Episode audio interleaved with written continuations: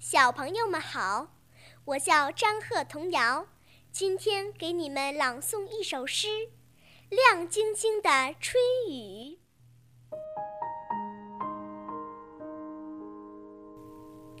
春雨迈开它轻快的脚步，向着山坡，向着田野奔跑。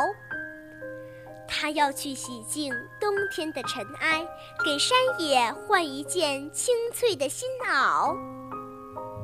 它要去催种子发芽，催果树开花儿，催渠水快快流淌，催小树快快长大。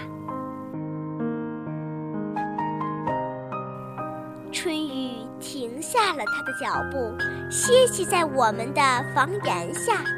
它摇起亮晶晶的雨铃，把春天的歌儿唱给大家。